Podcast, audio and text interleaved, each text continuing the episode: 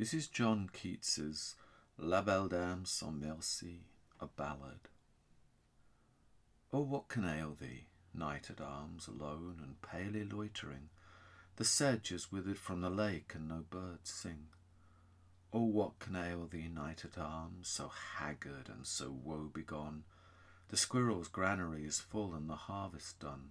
I see a lily on thy brow, with anguish moist and fever dew, and on thy cheeks a fading rose fast withereth too. I met a lady in the meads, full beautiful, a fairy's child. Her hair was long, her foot was light, and her eyes were wild. I made a garland for her head, and bracelets too, and fragrance own. She looked at me as she did love, and made sweet moan. I set her on my pacing steed, and nothing else saw all day long, for sidelong would she bend and sing a fairy's song.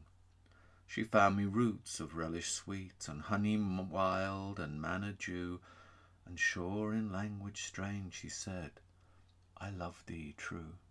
She took me to her elfin grot, and there she wept and sighed full sore, and there I shut her wild, wild eyes with kisses four.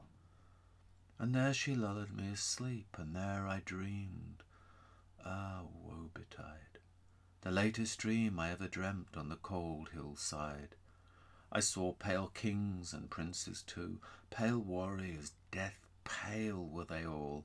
They cried, La belle dame sans merci, thee hath in thrall. I saw their starved lips in the gloam, with horrid warning gaped wide, and I awoke and found me here on the cold hillside.